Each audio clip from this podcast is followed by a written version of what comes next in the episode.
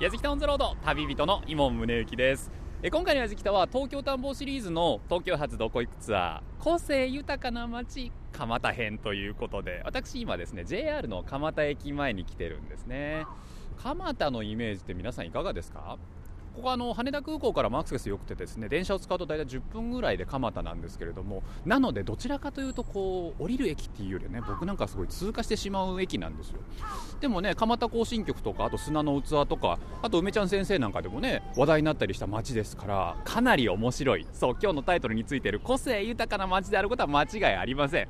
駅前もですねこう古き良きビルが並んでいてなんとなく下町感もあるんですよね。僕なんかも蒲田ディープな印象があるんですけど一体何に出会えるんでしょうか？矢敷タオンザロード今日も最後までお付き合いください。矢敷タウンザロード耳で感じる旅番組ご案内役の松本英子です。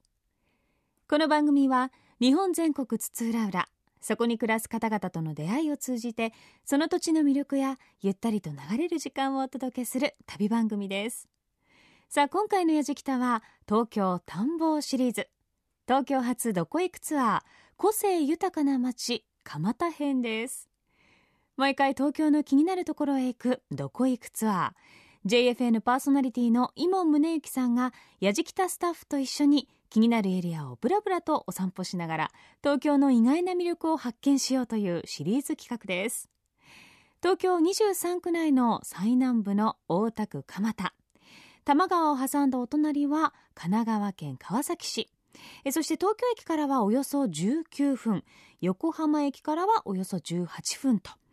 さらにイモンさんも言ってましたけれども羽田空港からおよそ10分という非常に近い距離に位置しています。蒲田といえば映画「蒲田行進曲」という方も多いかもしれませんがそれだけではないんです。真っ黒なお湯が出る蒲田温泉をはじめとする個性豊かな銭湯や大小さまざまな人情味あふれる商店街。最近では羽根付き餃子発祥の地としても知られています。もうとにかく振り幅の広い蒲田の街。いろんな表情を見せてくれますよ。旅の様子は番組ホームページの動画や旅日記でも楽しむことができます。ぜひホームページをチェックしながら聞いてみてください。それではやじきタウンザロードスタートです。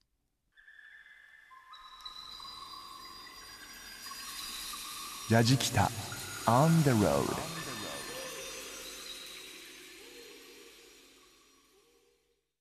やじきタウンザロード耳で感じる旅番組。東京発どこ行くツアー個性豊かな街蒲田編。松本英子がお送りしています。さて個性豊かな街ということなんですが蒲田がどれだけ個性豊かなのか。それはこれから行く場所でわかります。まず最初に向かうのは東急プラザ蒲田の屋上遊園地蒲田園です。最近は屋上開放しているデパートなどもあるんですが蒲田園は本当に正真正銘の遊園地。なぜかというと蒲田園にはあれがあるからなんです。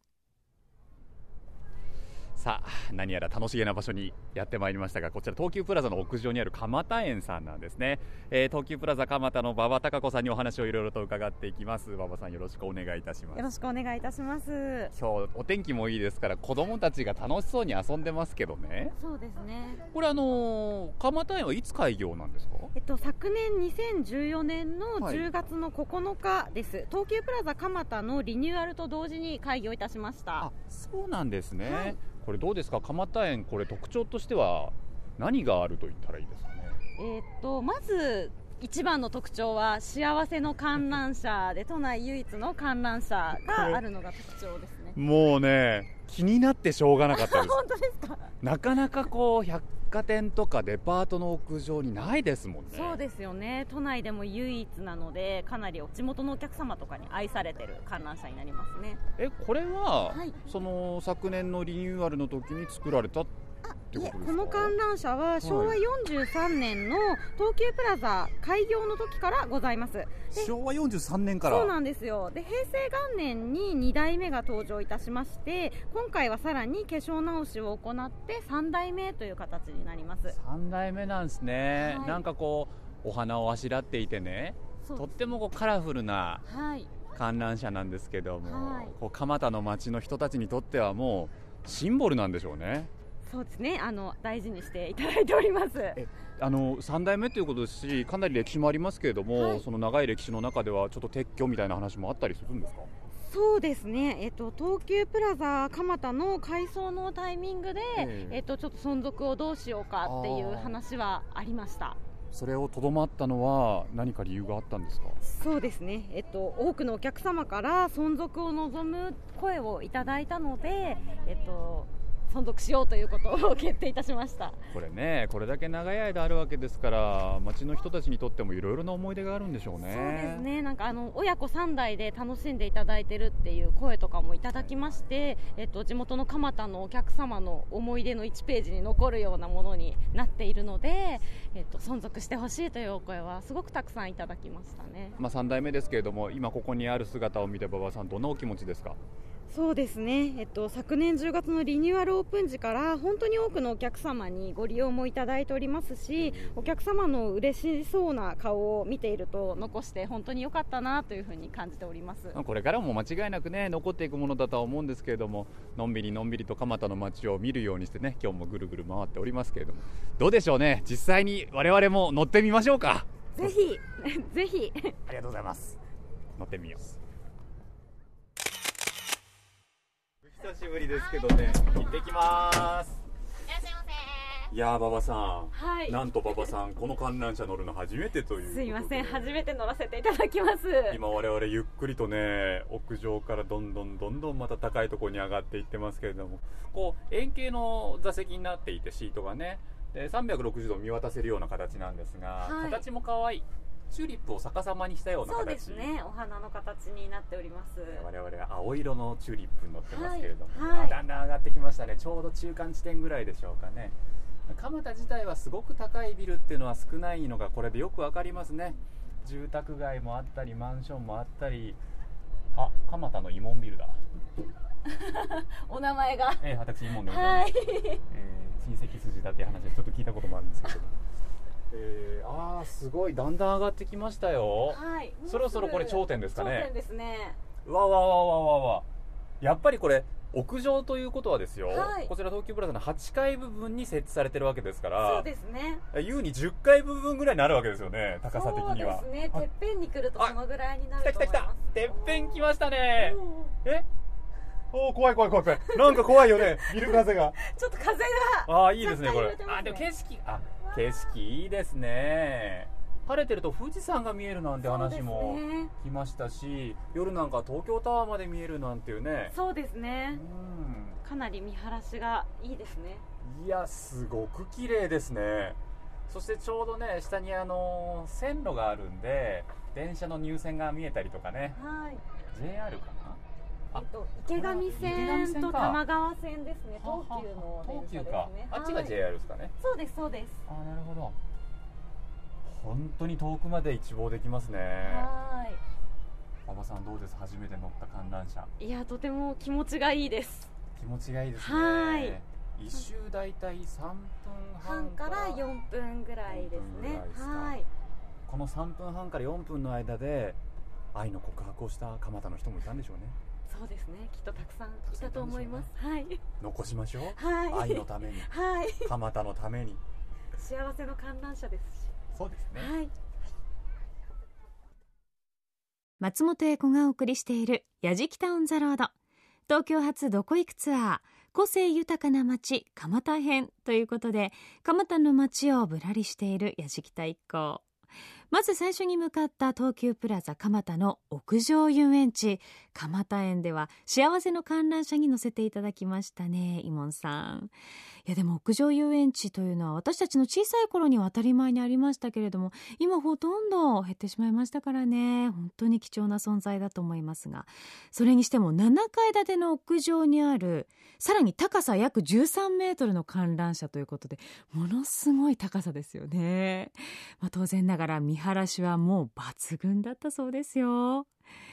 え個性的すぎる屋上遊園地の観覧車に乗った後は蒲田の街の DNA を探りに大田区民ホールアプリコへ。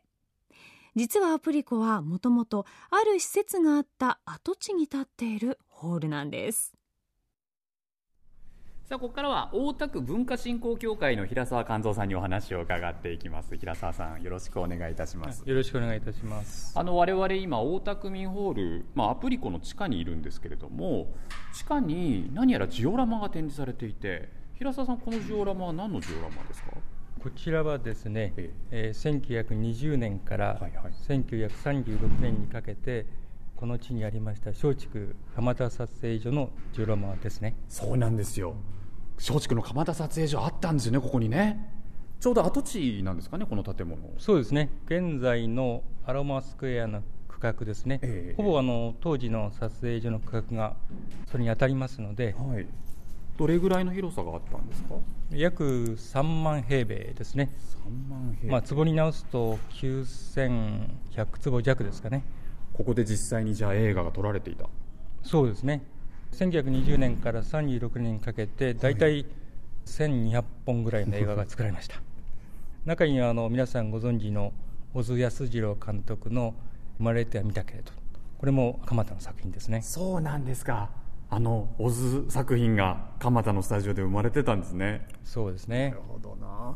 えっとなんでそのわずか16年しかななかったんですか撮影所えー20年当時はですまだ蒲田は村なんですね。でなるほど。1922年にやっと町になったような、えーところでしてね、えまあ、撮影所ができて非常に蒲田の町もですね発展をするんですけども、うんうんうん。まあ、周りに工場が増えたりですね。あるいは羽田の飛行場ができまして爆音がするんですね、なるほど、えー同時録音ですから、え。爆音とかね入りますと映画制作に支障が出るものですから、はいはいはい。それで大船に移るということになります。そういうことか。後で音を足すとかっていう作業じゃないんですもんね。違いますね。オープンセットの中で、はい。えー音楽の楽隊も、えー控えて そこで、えーセリフも喋ってということで、はい、シンクロですから大変ですね。誰か閉じると音楽が閉じればそこでストップ。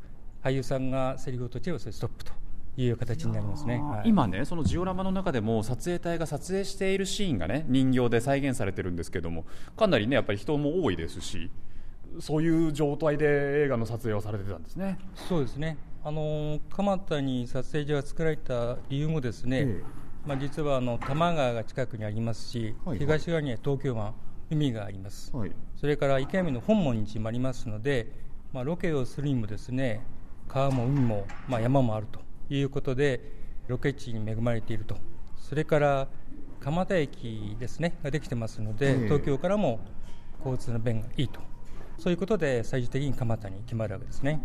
こっちでは時代劇みたいなものは撮られてなかったんですか？いやほとんどですねこちらは現代劇が中心です。しかも、えー女優さんを中心にしたですね、ええ。非常にモダンなですねテンポのいい作品を作ってましたので、うんうんうん。まあ、当時流行は蒲田からと言われたような言葉があるぐらいですね時代の先端を行く映画制作をしていた場所ということになりますね。そうだったですか。流行は蒲田からってすごいですね。そうですか。あのジオラマをねちょっとこう上から俯瞰するような形で見てますとどうでしょうね。こう大学のね敷地内にこう校舎が点在しているような感じにも見えないことはないんですが。そうですね、あのジオラマ、まあ、特徴的なのはですね、えー門の前にこう小さな川がありまして、ね、川が流れてるんですよ。これ、逆さ川っていう名前が付けられてるんですけども、はい。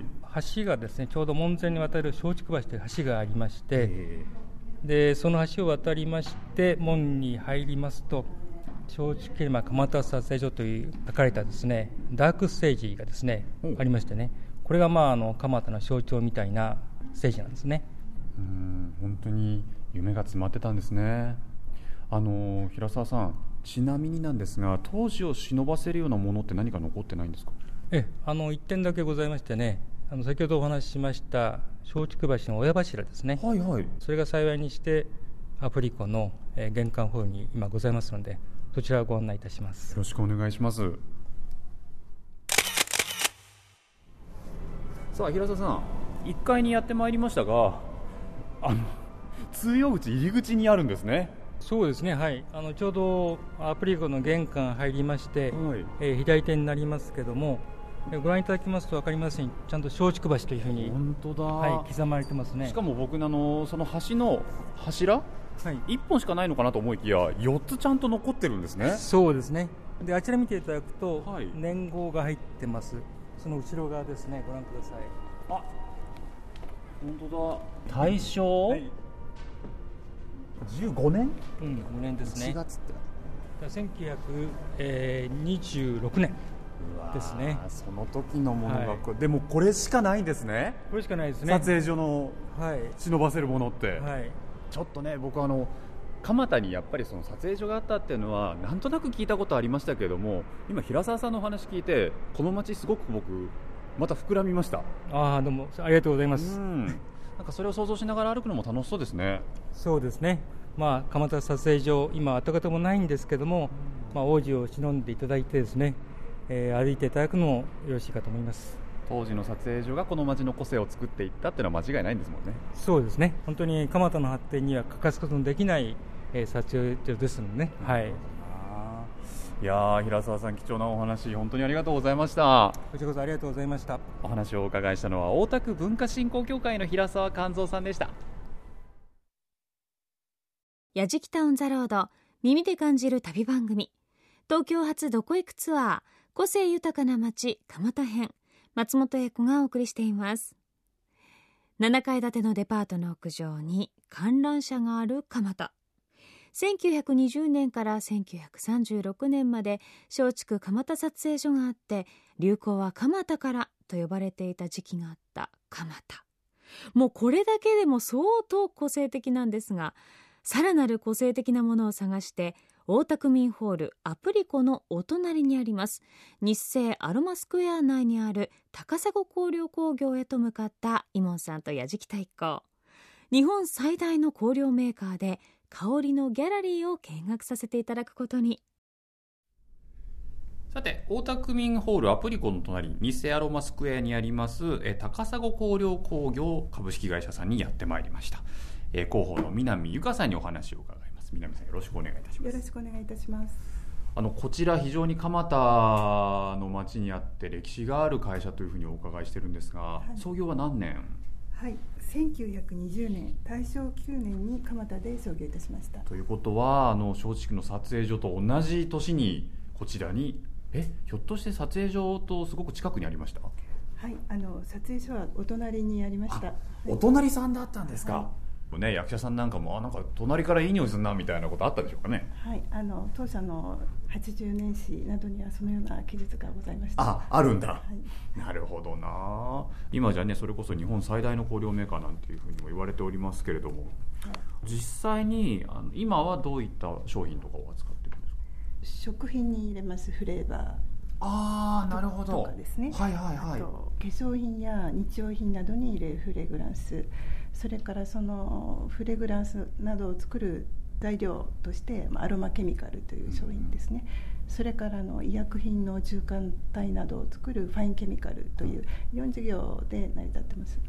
すみません僕なかなかわからない分野ですけれども、はいじゃあ普段僕らが日常的に使っているものも高砂香料さんのものがあるはい、そうですね。あの当社の社名が最終商品に刻まれることはありませんけれどもまあはい、いつも皆さんが使っているそして口にされている商品に当社の製品が入っているということがございます。えーそういうことかちなみになんですがあのこちらにギャラリーもあるというふうにはい、お伺いしててはい、そちらもご案内いただいてもよろしいですか？はい、わかりました。ぜひご覧ください。よろしくお願いしますじゃあ南さん改めてギャラリーのご案内もよろしくお願いいたします、はい、どうぞこちら。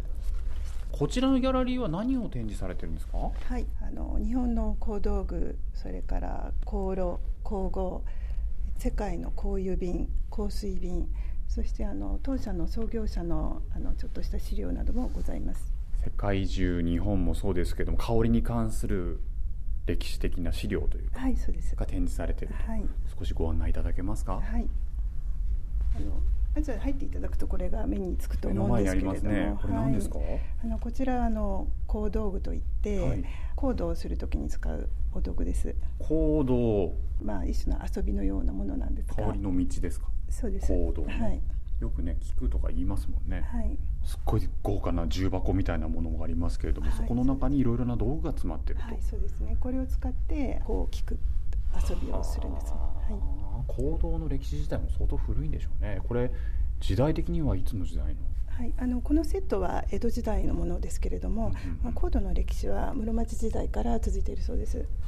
この香りは何でしょうっていうことですよねそうですね。香りの当てっこみたいなそうですよね優雅っていうかね心に余裕がないと絶対生まれない遊びだと思うんですけどそうですね。はい。はあそうですか、はい、でもまあ今でも香りを楽しまれる方ってまあ大勢いらっしゃいますので。アロマですもんね。そうですね。まあルーツみたいなものあーもしれないですそっかそっかそっか。はい。なるほど。これなんですか、はい、あの香木を入れる箱です。香木を入れる箱、はい、はあ蒔絵のね。そうですね。はあ美しいですねこれも、はい、丁寧な細工が施してありまして、うんうんうん。まあ、人工箱。中に人工を入れる箱です、えー、おしゃれだなクジャクのね織物施されておりますけれども、はいまあ、サイズ感でいうとね手のひらサイズなんですが非常に細工が凝ってましてね豪華ですね。はい。あ献上香水って何ですかこれ、あのこちらあの昭和天皇が即位された時に、まあ、企業がいろいろあのギフトを送ったりするんですけど、はい。まあ、当社はこの香水12ヶ月っていうのを差し上げたんですね、1月から12月までそれぞれ香りが違う。はい1月がハッピーって書いてありますけども。ね、なんでしょうね、ハッピーな匂いってどんな匂いなんだろまあ、ハッピーニューイヤーってことですうか、ハッピーニューイヤー？で2月がコチ東風でコチでしょ？はい。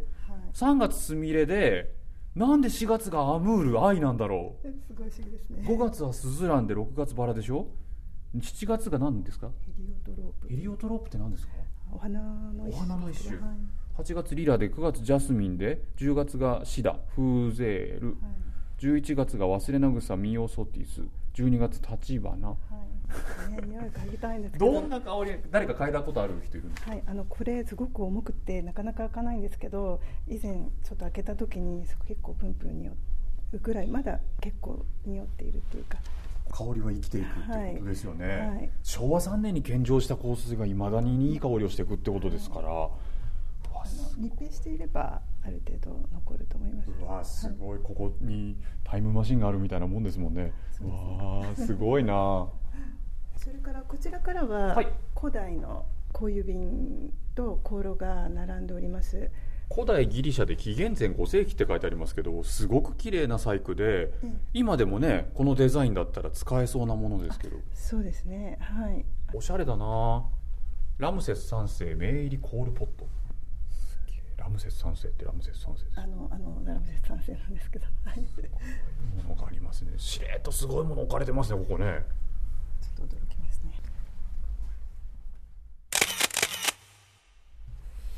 いやー南さん貴重なものもたくさん見せていただきましてありがとうございました、はいとんでもございません。でも日常的に使っているものの香りがやっぱり高砂さんで作られてるものっていうのはね、はい。意外と僕知らなかったので。あそうですか、うん。はい、あのこれからぜひあの何か食事される時とかですね体を洗う時とか少し気にしていただけると。本当そうですよね。ずっとだって1920年からそのことをやり続けてるわけですもんねそうですね、まあ、香りは生活を豊かにするものだと思いますので、はい、あの気に留めていただけると嬉しいです。今日は貴重なお話ありがとうございました。どうもありがとうございました。お話をお伺いしたのは高砂香料工業株式会社の広報南由香さんでした。ありがとうございました。ありがとうございました。1920年に蒲田で創業して今でも同じ場所に本社がある高砂香料工業。香水化粧品石鹸シャンプー洗剤という日用品からキャンディーガムなど食べ物まであらゆる商品の香りをこの高砂香料工業が作っていたということでこれは驚きでしたね。私もこれからちょっと商品の香りとかを注意してチェックしてみたいなと思います。松本英子がお送りしている「やじきたオン・ザ・ロード」東京発どこ行くツアー個性豊かな街蒲田編。蒲田を知るには街歩きが一番ということで今度は路地をブラブラすることにしたやじきた一行。JR 蒲田駅から京急蒲田駅方面へおよそ15分の距離を歩いてみることに。いやーいいですね。蒲田のね駅前の本当になんか飲食店が立ち並ぶ路地裏に入ってきたんですけども雰囲気がいいんですよね。スナックが並んでたりとかね。これ何？大女優っていうお店があるんですけどこれは何だろう？スナックかな？パブがあったりね。これちょっとわい雑な感じがいいんですよ。ちょっとこう昭和の匂いもするんですけれど料理の鉄人じゃないもんね。料理の凡人って書いてある。面白いな。あここは逆さ横丁っていうんですね。あでもなんかあの松竹の蒲田の撮影所の前に流れていたのが逆さ川でしたから何かそれの名残があるのかもしれませんね。うん。路地を突き当たっても路地なんだよ 入り組んでんなこの辺。面白いな。でもそうかと思ったらね新しい建物があったりとかきっとこの辺りってここ20年ぐらいで随分雰囲気変わったんじゃないかなと思うんですよ。うん。多分ねさっきもね子供連れたお母さんとかいたしねニューファミリー層なんかもかなりこっちの方には移り住んできてるんでしょうね。バルなんかまだおしゃれなものもありますよ。えーちょっと車通りの多いところに出てきましたけれども。まあなんかもうここはなんかあれですね。新たなショッピングロードっていう感じがしてね。ポプラード蒲田東口商店街っていう上りが出てますね。あもうこっち側あれか京急の方にあるのか。そうかそうか蒲田って面白くてね JR の蒲田駅と京急の蒲田駅があるんですけどもじゃあ近いかって言ったら遠いんですよ。意外と離れていてね。我々は今その JR の蒲田の方から京急の蒲田の方に向かって歩いてるっていう感じなのかな。京急アスト蒲田。こちらも屋根付きの商店街です。焼き鳥のんき屋。タバコ屋さんがあったり酒屋さんがあったり古き良き商店街な感じもしますね。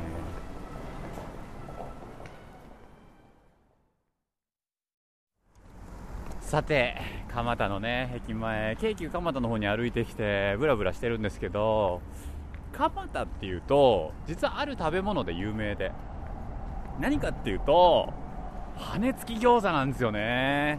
これ随分グルメ番組とかでも取り上げられて知ってるって方もいるかもしれませんけれどもね有名なお店がいくつかありましてその一つ目の前に元祖羽根付き餃子って書いてある中国家庭料理ニーハオさんです。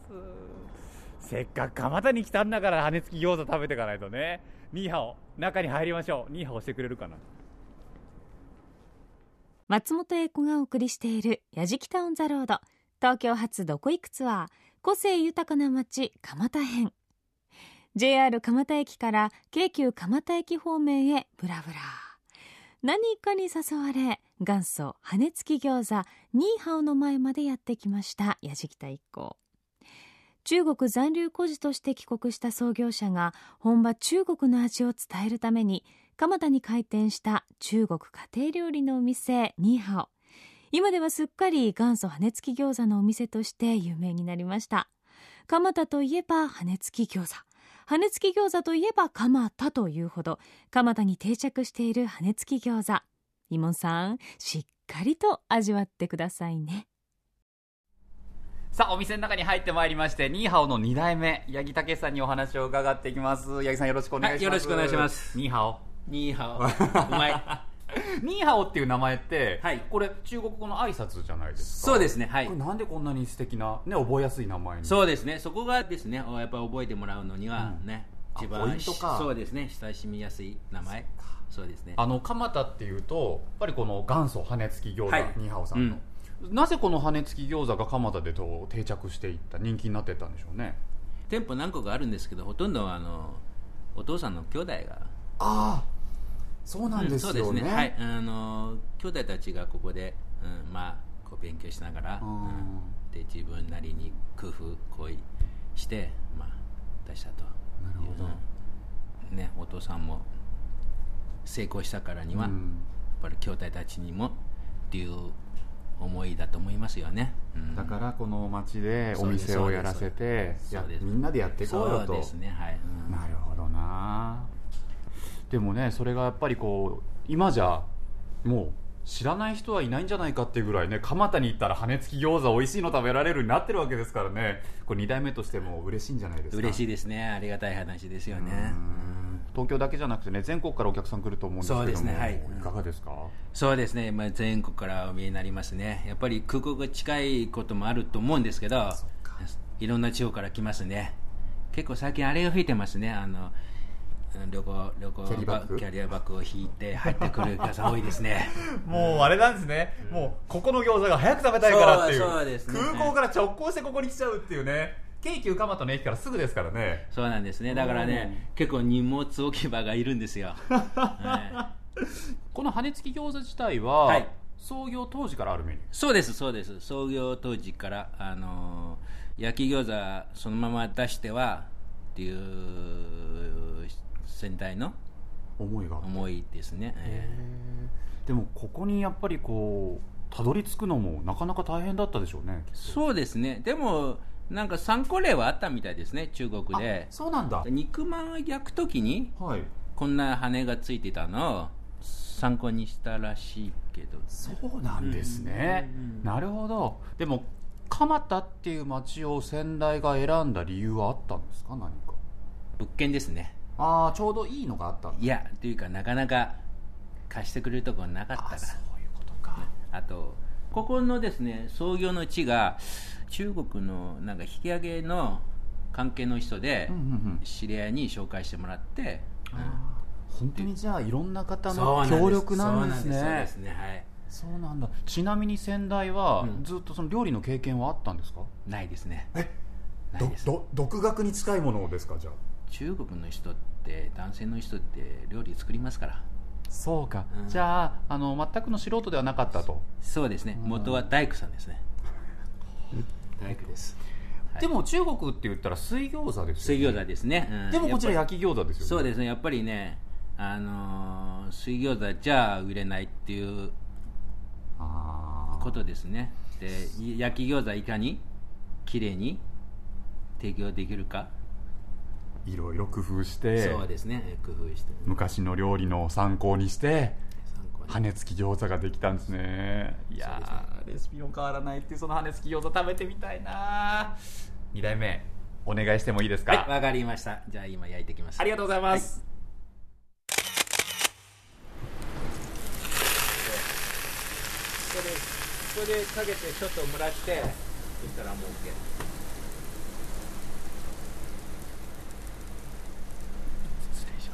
うわー来ましたね。羽根付き餃子。しっかりと皮にパリッとした羽がついて美味しそうです。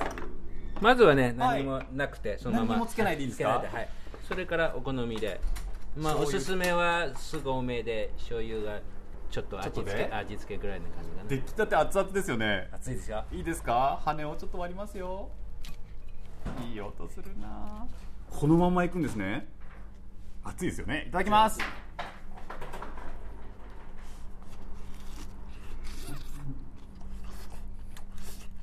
うわ。ジューシーで美味しい。すごいね肉汁が。たっぷり。もうねかじったその中ちょっと見ただけでもうね逆さにできないぐらい肉汁たっぷりなの。しかも野菜多めであっさりしてる。美味しい。めっちゃくちゃ美味しいこの味自体はもう創業の時から変わってないんですか？変わってないいですね。はい。レシピも？レシピも変わってないですね。ということはここに来るお客さんたちはもう安心してこの味を楽しみに来るわけですね。そうです。ね創業もして30年ですね。30年ずっと変わらず。です30年変わんないんだ。このでもこの綺麗に羽がつくコツみたいなのは何かあるんですか？これはですねこの羽は小麦を水で溶いてかけるんですけど、はいはいはい。うんうん。えっ、と配分としてに20の1ぐらいですかね、うんうんうん。20の1であの溶い。てかけていただければ。綺麗に。綺麗にできます、羽ができると。そうですねはい。あーまあでもねそれはもう焼き方はもうプロの焼き方ですからそうです。これはなかなかね。ね難しいね家庭ではね。やっぱりね、えーね一回でっていうわけにはいかんないからちょっと挑戦してもらうしかないですね。こればっかりは、ね。えー。でもねいいの。うまくいかなくてもニーハオに来れば食べられるんそうだから。ですそうです。そうです。ぜひ。そういうことですからね、はいぜひ。はい。ちなみにこれ、えっと、1人前何個？6個？6個ですね。6個でお店でいくらで売ってるんですか？300円ですね。安くないっすか？これもあれですよ。創業から変わってないです。よえ変わってないの？変わってないです。これ300円ずっとやってるんずですか？ーっと300円から変わってないです。大変でしょ？大変。もう全然違いますね。原価がそうですよね。そうです。原価え全然でもその値段変わらない理由は何かあるんですか？やっぱり社長のこだわりだと思いますね。うん。でもだからこそねファンはずっと離れずにね応援してくれるんでしょうね。いや八木さん本当に美味しい羽根付き餃子ありがとうございました、はいこちらこそありがとうございました。お話をお伺いしたのはニーハオの2代目です。八木武さんでしたさあ今回の「やじきたオン・ザ・ロード東京発どこ行くツアー個性豊かな街蒲田編いかがだったでしょうか？今までいろいろなところのどこ行くやりましたけどこの蒲田って今まで回ったどんな街よりも街の人たちがその個性を作っていったっていう印象がすごく強いですね。ニーハオもそうですけれども外から来た人を受け入れるっていう懐の深さはすごくある街なんだろうなととても思いました。街の人たちがお願いをしたおかげで残った観覧車とかね。街の人たちが優しく迎え入れてくれたから定着した餃子とかね。となんかそういう意味ではとっても蒲田っていい街なのかなっていう気もしますしね。ニーハオのお父さんのご兄弟が他にも餃子のお店やってるんで巡ってみましょうかね今度ね。餃子巡りしてみようかなと思います。京急蒲田の駅すぐ近くなんですけど今僕がいるのはこの京急蒲田の駅前もすごく再開発されてて新しいマンションとかね建つみたいなのでこれからどんどんどんどん綺麗になっていくと思いますしいろんな人がまた集まってくるでしょうしなんて言ったって羽田空港のアクセスいいですよリスナーの皆さん。ぜひ羽田空港からおよそ10分で美味しい餃子も食べに蒲田の街に遊びに来てください。というわけでやじきたオン・ザ・ロード旅人は井門宗之でした。やじきたオンザロード耳で感じる旅番組。東京発どこ行くツアー個性豊かな街蒲田編。松本英子がお送りしてきました。いやーニーハオの羽根付き餃子美味しそうでしたね。かなりいい音してましたけれども。昭和テイストのノスタルジックな路地があったかと思えば新しくできているビルもあったり途中街をぶらりしている時のあのお店の名前を聞いているだけでもディープさが伝わってきましたよね。ちょっと歩いてみただけでもその濃い個性に出会うことができそうな街ですよね。イモンさんもおっしゃってましたが羽田空港からも近いですからぜひ東京に来られた際には寄り道してみるのもいいかもしれません。さあ今回の旅の様子も番組ホームページの動画や旅日記でも楽しむことができます。また放送終了後はポッドキャストでも配信をしていますのでぜひチェックしてみてください。アドレスは www.jfn.jp スラッシュやじきたやじきたオンザロード耳で感じる旅番組ご案内役は松本英子でした